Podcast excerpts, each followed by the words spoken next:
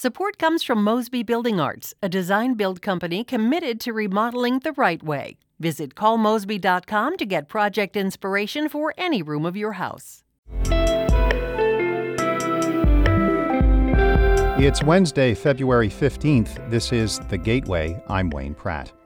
After spending nearly three decades in prison for a murder he did not commit, a judge has thrown out the conviction of Lamar Johnson. I want to thank Judge Mason, all of my attorneys, all of the media. Thank you for your fair reporting, and all of the people who came out and supported me. And this is overwhelming. Uh, just thank everybody. Just thank you. Coming up, we'll examine the ruling and what Johnson will do next. That decision came down yesterday in a St. Louis courtroom. St. Louis Public Radio's Jason Rosenbaum has more on why getting Johnson out of prison was so difficult. St. Louis Circuit Attorney Kim Gardner has spent years trying to get Johnson out of prison, contending he did not murder Marcus Boyd in 1994. St. Louis Judge David Mason ruled on Tuesday that Johnson is innocent and ordered him to be released from confinement. It is hereby ordered that the motion of the Circuit Attorney of the 22nd Judicial Circuit filed herein for the benefit of Lamar Johnson is granted.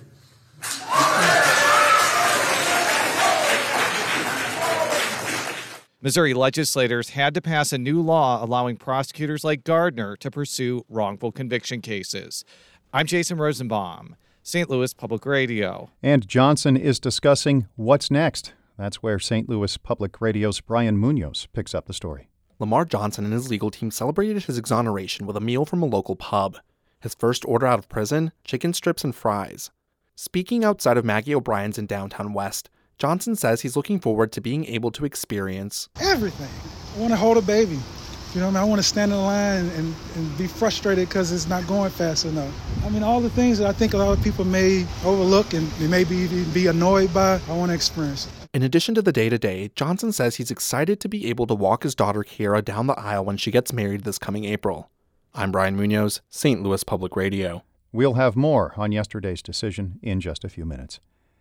In other news, Illinois Governor J.B. Pritzker will deliver his State of the State address this afternoon. It will outline legislative and budget priorities. Observers are watching for the governor's potential plans for the General Revenue Fund. It's the state's largest spending account and topped $50 billion in the past. St. Louis Public Radio will broadcast that speech live beginning at noon. The Missouri Senate has passed a so called Parents' Bill of Rights that includes barring the teaching of some diversity based concepts. Under the legislation, schools would be unable to teach ideas like how individuals should be treated on the basis of race, ethnicity, color, or national origin. Democratic Senator Karla May opposed the measure, saying education is the source of breaking down the barriers of racism and discrimination. When you put this into law and codify this into law, you are preventing that education from taking place. The bill no longer contains the term critical race theory, but May says prohibitive language remains. The measure now goes to the Missouri House.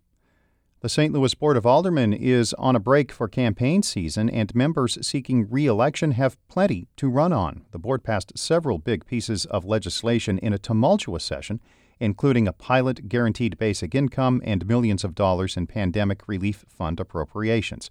26th Ward Alderwoman Shameem Clark Hubbard says much of the credit belongs to Board President Megan Green. I didn't even endorse or support um, Megan in the first race, but day one from when she won, we came together and some of us had that spirit in mind day one, right? And that's why I think we've gotten to where we are now. Green was elected with just 10 meetings left in the session. A researcher is recruiting Mexican women in the St. Louis region to tell their stories about immigration their decisions to move to the area, and the struggles they face. St. Louis Public Radio's Andrea Henderson reports. The St. Louis as Home Project is interviewing over 30 Mexican women about immigration, family life, and the challenges of living in a new city. Jocelyn Moylan is a PhD candidate at Florida International University. She says some participants find it difficult to use public transportation because they don't speak English and many drivers don't speak Spanish. Others say they also have trouble communicating with emergency personnel.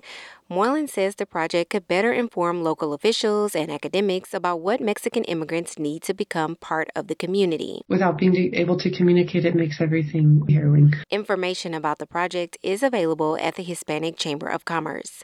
I'm Andrea Henderson, St. Louis Public Radio.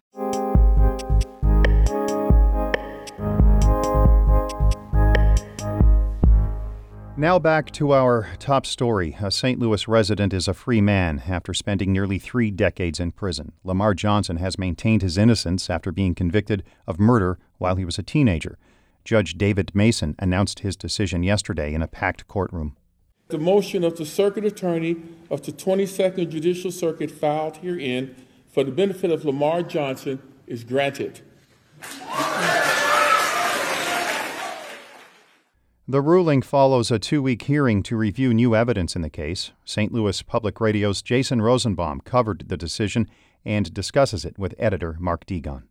First, Jason, tell us what you can about the emotions in the courtroom as Lamar Johnson learned he was becoming a free man. There was a little bit of a tense atmosphere inside Judge Mason's courtroom. It was packed with Johnson's supporters as well as local and national media. And when Johnson's conviction was overturned, there were shouts of pure elation. I think the best word that I can describe the moment was joyous. It was a brief hearing, Jason, but Judge Mason uh, took time to explain why it took him two months to issue his ruling.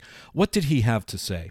This is the first case in St. Louis under a new law allowing a prosecutor to pursue wrongful conviction cases. And it was pretty obvious that Mason wanted to make sure that he was meticulous in how he ruled here, perhaps to make sure that similar cases in the future are handled with care. Here's what Mason had to say about his process.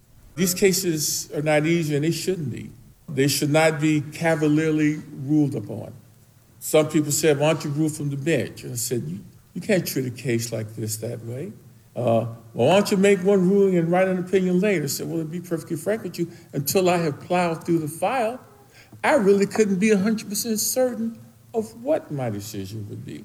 Now, Jason, for Lamar Johnson, what does he have to say about his ordeal? Johnson was really, really emotional when he encountered a group of well wishers and reporters. There was a point during his remarks where he literally had to stop and catch his breath. I want to thank Judge Mason, all of my attorneys, all of the media. Thank you for your fair reporting, and all of the people who came out and supported me. And this is overwhelming. Uh, just thank everybody. Just thank you. And do we know what Johnson plans to do now that he is free? We know that Johnson went to be with his family right after he left the Carnahan Courthouse in downtown St. Louis. Some Democratic state legislators are calling for passage of bills that would provide people like Johnson with restitution. Now, Republicans hold a supermajority in the legislature, but that same GOP supermajority legislature passed the legislation allowing for prosecutors like St. Louis Circuit Attorney Kim Gardner to pursue these cases in the first place. So that'll be something to watch. Well, St. Louis Circuit Attorney Kim Gardner, who you just mentioned, initiated the legal effort to free Johnson. There are plenty of other inmates who say they were also unfairly convicted. They hope she'll intercede on their behalf, too. Do we know at this point what her plans are? Well, in some brief remarks, Gardner was very excited about Johnson's release and she felt that the decision from Judge Mason set an important precedent. We showed that the city of St. Louis and the state of, of Missouri is about justice and not defending the finality of a conviction. And I would love for Mr. Lamar Johnson to spend time with his family and to live life. Now, Gardner didn't reveal any future plans in her remarks to the press but a lot of her potential success depends on how aggressive the new Missouri Attorney General Andrew Bailey is. Bailey's predecessor, current U.S. Senator Eric Schmitt, was generally pretty hostile to the idea that Johnson should be released from prison. And while some believe the Attorney General's office is an important backstop in a case where someone in a wrongful conviction is actually guilty, there are a lot of observers who felt Schmitt was just way too aggressive. So it, it remains to be seen how Bailey handles this situation. St. Louis Public Radio reporter Jason Rosenbaum, thank you for the update. Thank you, Mark. That's St. Louis Public Radio's Jason Rosenbaum speaking with editor Mark Degon. We have more on yesterday's decision in the Lamar Johnson case at stlpr.org. The Gateway is a production of St. Louis Public Radio, a listener supported service of the University of Missouri St. Louis. Music by Ryan McNeely of Adult Fur. I'm Wayne Pratt.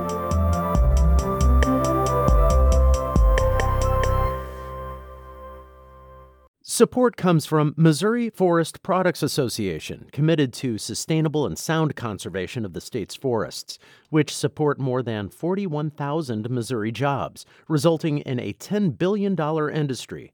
ChooseWood.com.